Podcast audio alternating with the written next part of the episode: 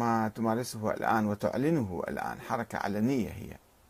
وهذا ما أثار سؤالا عن حقيقة تلك الحركة وأهدافها وموقف المرجعية الدينية الشيعية منها وعن جذورها الثقافية وعلاقتها بالفكر الشيعي وبالتطورات الديمقراطية الحاصلة فيه لا سيما في العراق منذ 2003 كما نعرف أن الفكر الشيعي القديم كان يقول آه، يعني خلال الألف سنة الماضية كان يقول بضرورة التقية والانتظار وعدم القيام بأي حركة سياسية قبل ظهور الإمام المهدي.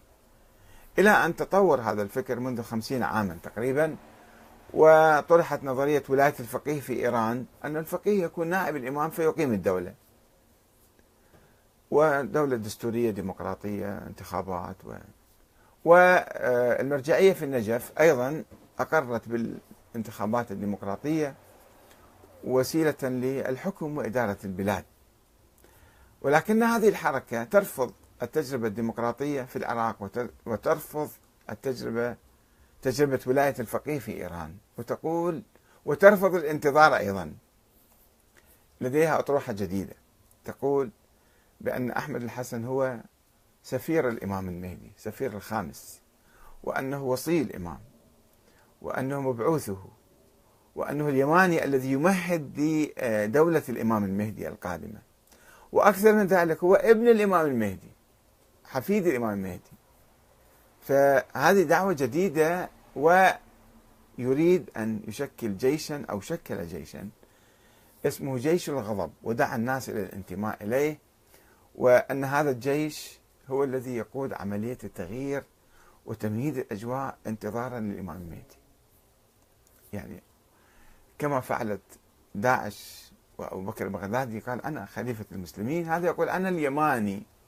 استعان بعض الأحاديث الضعيفة القديمة المطمورة واعتمد عليها لكي يخلق من نفسه شخصية روحية دينية هالة مقدسة.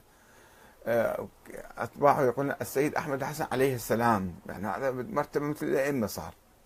وهذا يعطيه على أتباعه نوع من الهيمنة والدكتاتورية ويتبعونه بصورة مقدسة ويبايعونه. البيعة البيعة لله يدعو إلى البيعة له.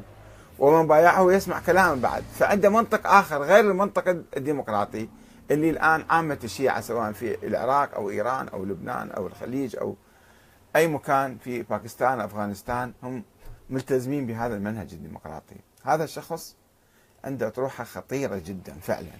لذلك أنا أشبهه بداعش وأشبه الحركة بداعش.